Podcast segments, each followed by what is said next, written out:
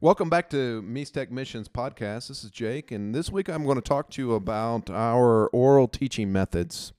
Sounds exciting, right? But actually, this is a very good topic because you may unfortunately think that that is something for uh, illiterate uh, uneducated people in another part of the world. But reality is, studies have shown that most Americans, although they may be literate, are actually non literate in their learning styles. Pretty interesting, right? That might be very applicable to you, Pastor, when it comes to your teaching and preaching styles. Just heads up. Uh, let me give you some some definitions. Illiterate, of course, means that a person uh, is able to read well. Like they, they can read and, and they can understand uh, what they are reading. Illiterate, if of course, is the opposite of that, meaning that they cannot read with comprehension basic things. Non literate has to do with people who are capable of reading but n- don't prefer it. Like this is what we call oral learning preference. They're, they, they people like this prefer to learn uh, by listening and or or by watching instead of by reading. Doesn't mean they can't read. It means that they choose not to because it's not their preference. The reality is the majority of Americans are non-literate. Like they they prefer to learn by uh, audio visual means, which is why this is very uh, important for even North American pastors to hear, because the people in their pew are not going to to just just read. Now there are there are people in every church that learn by study. Like they're going to sit down with their Bible and they're going to work through it and uh, through a text, through a chapter, through through through a book, and they're going to pull out different uh, teachable uh, things in, in that book, and they're going to do it all on their own by by reading. But the reality is, most people are not going to do that. This is problematic when you w- approach discipleship from the perspective of you need to just read your Bible and pray. Like that is the the most simplest basic form of discipleship strategy in most contemporary churches, uh, specifically most evangelical churches. Just just read your Bible and pray, and you're going to grow as a disciple. And we've talked about this in previous podcasts. The the challenge of moving from uh, an information based knowledge based discipleship into an obedience based discipleship. But how is that done? Well, it is certainly in most um, for for most Americans not going to be focused primarily on a word based, knowledge based discipleship plan. Like just to sit down with a workbook and do it, that's just not going to be effective for most Americans. But in our specific context, it's almost impossible to do. Like the people here, they do read. Like they do read. Like when when you start middle school and on up, you learn to read and study in Spanish, which is interesting because it affects the bilingualism in a different way than it affects our bilingualism. Like our team is bilingual with uh, a preference and uh, a speaking and uh, reading preference in English. Like that's that's the way that our bilingualism works. We we grew up speaking and and and learning in English, and so that is uh, the way that we prefer to learn, the way that we prefer to speak, the way that, that our communication it, it naturally goes, because that is the way that our bilingualism is. It is uh, the same and same preference for speaking and reading, and we all we are all uh, have advanced degrees, and so that means that we are used to studying in English. Whereas in this culture, they are bilingual for the most part, but their bilingualism is very different. They are a Mixtec speaking preference and a Spanish reading preference, which is quite different. Ours is English English, theirs is Mixtec Spanish. This is a different kind of bilingualism. And this is primarily because Mixtec is spoken in the home and Spanish is spoken in the the school. I would think it would look a lot like that in in places of the United States with uh, large populations of Hispanics. Uh, that they are a Spanish English preference, meaning that at home Spanish is spoken, uh, but English is spoken in the school. So they've learned to read and study in English and to speak in Spanish.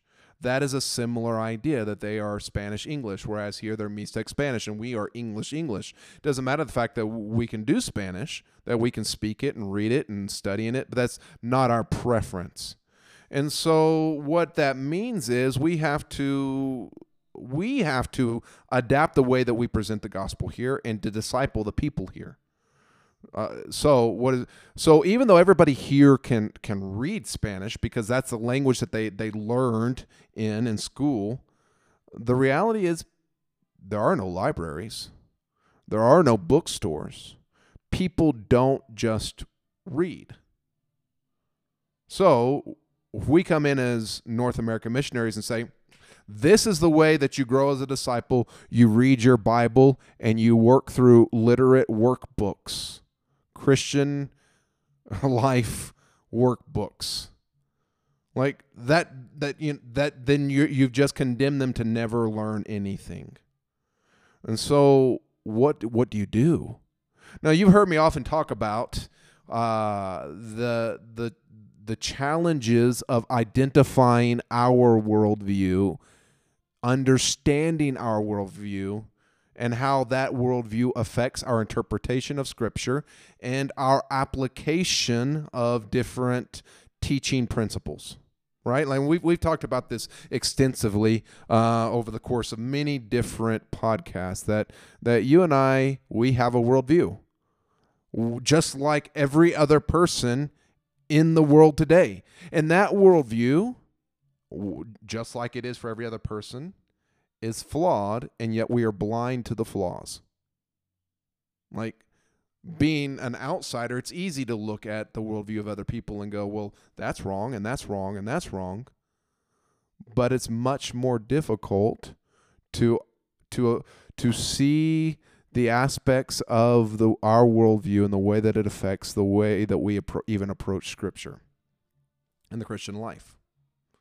Like that requires a, a, a posture of humility to be able to say, I have a worldview too, and that affects how I understand and do everything. Not that now, like I've said before, that's not to say that that our methods of discipleship are wrong or bad or incorrect, whatever adjective that you want to use to describe that, that's not what I'm saying. What I'm saying is when we come to discipleship from a worldview based upon literacy, and we have emphasized within our evangelical culture this idea that the the well-informed disciple is the mature disciple when scripture, when scripture and church history point to the fact that that may not always be true, that some of the most well informed of us are actually the most spiritually immature. I would venture to say the most mature disciple is the one who's both well informed and who lives rightly with the world. And so there needs to be a balance between knowledge based and obedience based discipleship. Like in previous podcasts, I've talked about the, the debate, the current debate between orthodoxy and orthopraxy. This idea that uh, that it is either right belief or right action that is the most important. And I've tried to demonstrate over the course of these podcasts that that both of those positions are too reductionistic to be helpful for us. Like, are we willing to say that to be a good disciple that you can just believe believe heresy? Like Jesus was okay with that, or did he expect expect his disciples to teach truth? Well, of course he expected them to teach truth. This idea that he didn't really care what they believed when is really, really heretical in even of itself. And the fact that Jesus is the way, the truth, and the life. And Scripture is replete with examples and exhortations to defend the truth, to teach the truth, to not allow false teachers and false teachings to, to infiltrate our, our, our churches and affect our people. But then again, right belief is obviously important too. Like, do you think Jesus would be okay with a disciple who was not putting into practice the truth that he was learning in in in Scripture? Like, that would make us very pharisaical in the fact that we might know some things but uh, we might be still very very wicked like like there's got to be uh, a, a, balance between right belief and right living. And what I come to, to suggest is the most important is probably right heartedness, not just right belief and right action, but right heartedness. Like Jesus is most concerned with who you are in your heart. Like, do you love God and love others? Like, that seems to be, in my mind, the the emphasis made in in Scripture on discipleship. So if I'm right hearted, of course I'm going to emphasize right belief and right action. Like like the the, the two overflow. I, I, my, my my text that I, I would point to is the Great Commandment. Like Jesus answers the question, what is the most important? Love the Lord your God with all your heart, mind, soul, and strength, and love your neighbor as yourself. All of the law and prophets depend upon these two things. Like everything in the in the spiritual life depends upon your love of God and love of others.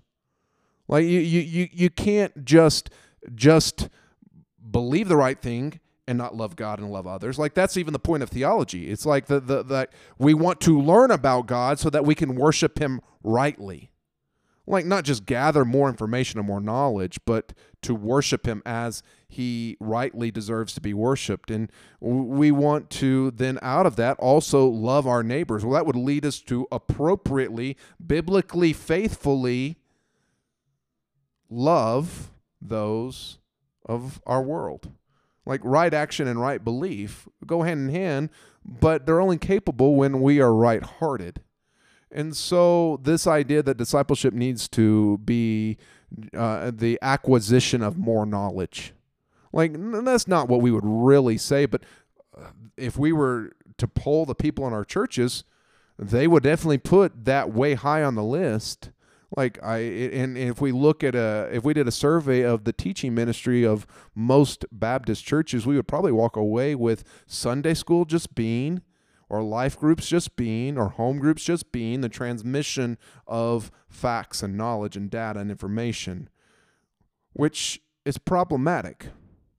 But how do we do that in this culture? Like, we're not just interested in just the transmission of information. We are in- interested in the, the, the, the changing of their lives so they become like Jesus. Well, in order to do that, we, we probably should adapt our methods right? Like you know if if it's not really working like every survey over the last several decades of inf- have illustrated that the teaching ministries of evangelical churches are not producing dis- uh, new testament disciples like that people that look like jesus and his followers.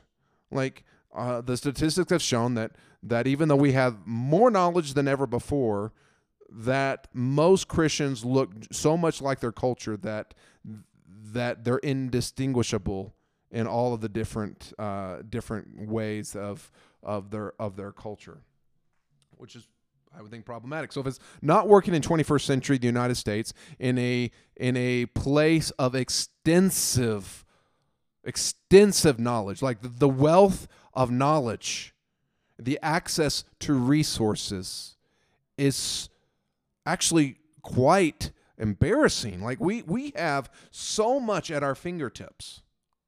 And yet our Christians don't look like Jesus. Well, that's problematic. So if it's not working there, why would we reproduce that method of teaching here? Like, think about that.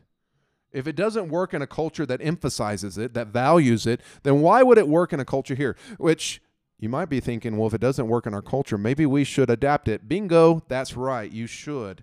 You should be adapting the way that your teaching ministry in your church is going because if it is just knowledge based without any uh, any kind of obedience based and if it is primarily literate when most of the people in church are non-literate learners, then you've got some issues and not just the content, but the delivery of that content.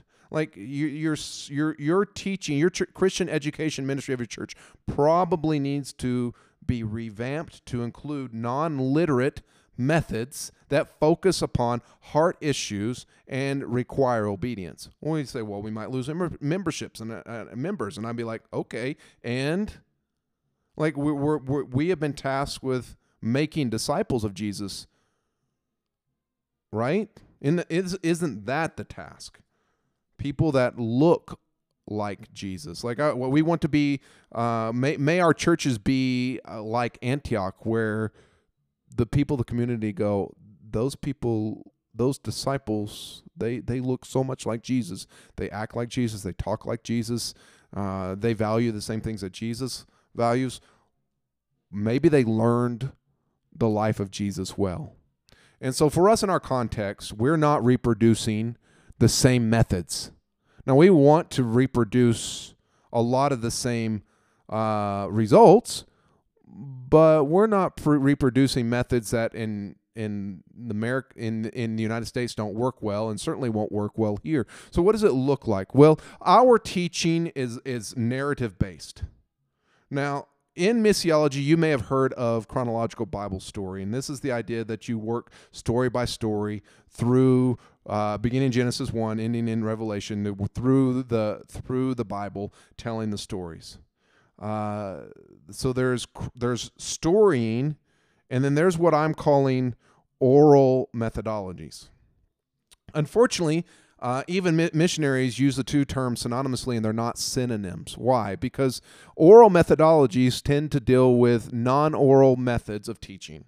For instance, you can read a Bible text, or you can listen to a Bible text, or you can watch a Bible text, like pl- act it out. Like those are different ways of doing it. You can tell a story or you can read a story. One is a narrative. Well, they're both narratives. One is an oral based and one is a, a, a literate based. So what am what am I saying? I'm saying you can do narratives in a non-literate style or a literate style, and you can do uh, uh, propositional texts in, in scripture in an oral or, or or literate style. Like they're not the same things. And so, what do we do? We primarily focus on narratives because this is a people group that tells stories and think in pictures. And uh, by telling the stories, it gives them a, a, a, bigger picture to connect with. I belong to a to the the people of God throughout all the world and throughout history. Like it, is historical and not ahistorical. It gives them a connection uh, to history and to the rest of the world. And so we, we tell stories and we use a variety of methods. Like we'll read some in Spanish and we will play Mixtec recordings. Why? Because of their bilingualism. They are Mixtec Spanish, Mixtec speaking, Spanish reading. And so we we use a blend of those to hit their various senses. We want to hit hit their their uh, hearing and we want to hit their eyes and so by both by doing both, we meet them in different ways. And then our teaching is very much inductive. We work with them in a, through inductive participatory Bible studies where we ask a, a, combination of open and closed questions. Closed questions are basically questions about the text that uh, that have uh, one answer, one right answer. For instance, what was the name of that person? What was the name of that town? What did Jesus say? What did Jesus do? What did the disciples say or do? Uh, when did they get baptized? Why did they, you know? Uh, how was how did they get baptized? What where? What was the thing that happened when you get the idea? Closed questions have a have a very specific answer. That is helps us in getting them to talk and helps them get helps us in getting them to retell the story. So when I'm teaching, what I will do is I will begin with a question that I don't want them to answer as a rhetorical question that will get them to focus on the text. For instance, tonight I'm teaching about the paralytic that was lowered through the roof. And I'm going to begin with the question of why did Jesus come? And then I'm going to say, let's listen to this story about that. And so then I will go in and um, I will tell the story in Spanish. Uh, I will at times play different aspects of different verses that I want them to hear in Mixtec because these are key verses that I want to get in their heart language into their ears and we will then I will then begin to to to ask them the series of questions, close questions. Where was Jesus? He was in Capernaum. What was the problem? There were so many people in the house that the the uh, nobody could get into the house. How many? Uh, w- what was the condition of the man who wanted to get to him? Well, he was paralyzed. Well, how how did he get to Jesus? Well, he had four friends bring him. What happened when? Uh, they got to the house. They couldn't get in. So what did they do? They went up to the roof. They opened up the roof. They lowered Jesus down, or lowered the, the paralytic down to Jesus' feet. What did Jesus say to him? Uh, he said, "Your sins are forgiven." Like these are all closed questions. But what am I doing? I'm getting them to retell the, the the facts of the story so they can memorize it and put it in their heads. And then I will go into open questions. These are questions that that may not have specific one specific answer. Like, for instance, the man had come for physical healing, yet Jesus forgave his sins. Why do you think Jesus did that? How do you think that made the man feel? And then I'll go, how did the people respond? Right? Uh, why do you think they responded in that way? Uh, what do you think Jesus is most concerned with? Why do you think Jesus is most concerned with forgiveness of sin before the healing of physical problems.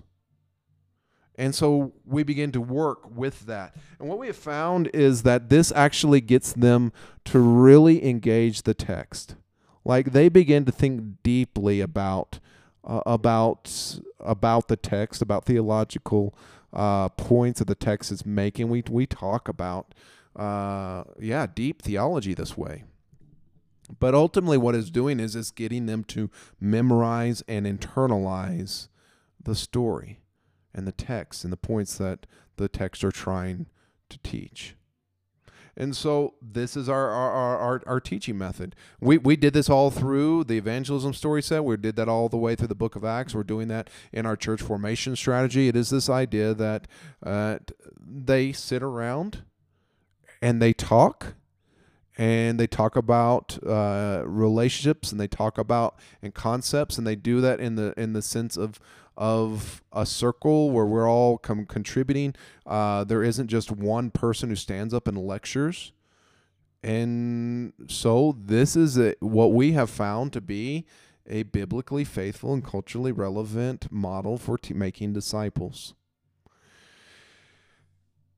And really the lord is blessing it and so, yeah, this this is something that I would encourage for you to consider. Uh, well, you say, well, I couldn't do that in my church. Well, I've actually taught, I've actually preached in churches with several hundred people uh, using this method, and it worked. Now, what does it require you to do? It requires you to listen well. It requires you to think on your feet. It requires you to internalize the text and not just memorize it, not just have to go back to, you know, well, what if they get off? Well, what do I do? Well, what we do is we point them back to the text because we are not the Bible answer men and women. They have the Holy Spirit and they have the Word of God and they have the body of uh, of faith. They can do it. We want them to learn that they can they can do it. And so we we we just if they get stuck, we'll be like, well, well, look at this verse, look at that verse. Let me, you know, what if they say something wrong? Well, what do we say? Well, well, that's an interesting idea. What do the rest of you think about that? And what we have found is they will self-correct. Like we don't have to to correct them. Very rarely do we have to correct them, and usually that's that's because we've encountered something that's beyond their their their level of discipleship at that moment. But using this, we're able to redirect them to the text and have them think deeply about the text. Can you do this? Absolutely, you can do this. This is let's just let's be honest. Isn't this the way that Jesus primarily taught? Like he, he obviously didn't limit himself to narratives. Like he used all of scripture. And you you may say, Jake, what about propositional texts? We use propositional texts. We use propositional texts to supplement the narrative. So when we encounter uh, something in the narrative that needs further explanation, then we will go to a propositional text. But now that propositional propositional text is rooted in uh, a story that they've heard and they, they see it illustrated in, in, through that story. And so we're using all of that. didn't but like I like I just said, that seems to be what Jesus did, right? Like he taught asking questions. He taught using uh, real life illustrations that that the people found in the moment. He engaged and he asked questions and he caused he he, he caused them to think deeply about about texts that they already knew, but in in in different lights and in different methods. And so I have found that it to be successful, and I have found it to be very reflective of Jesus' teaching style. And so, yeah, that's the that's the way that we approach it. And so, and we've had lots of lots of success with it. So I hope that's been very helpful for you. At least you understand how we are teaching and why we are teaching that way. Uh, and, and perhaps perhaps you will be able to find a way to use a similar style in your church. Well, that's all that I have for this week. Thank you for tuning in, and I look forward to sharing with you more in the future about different aspects of our team strategy.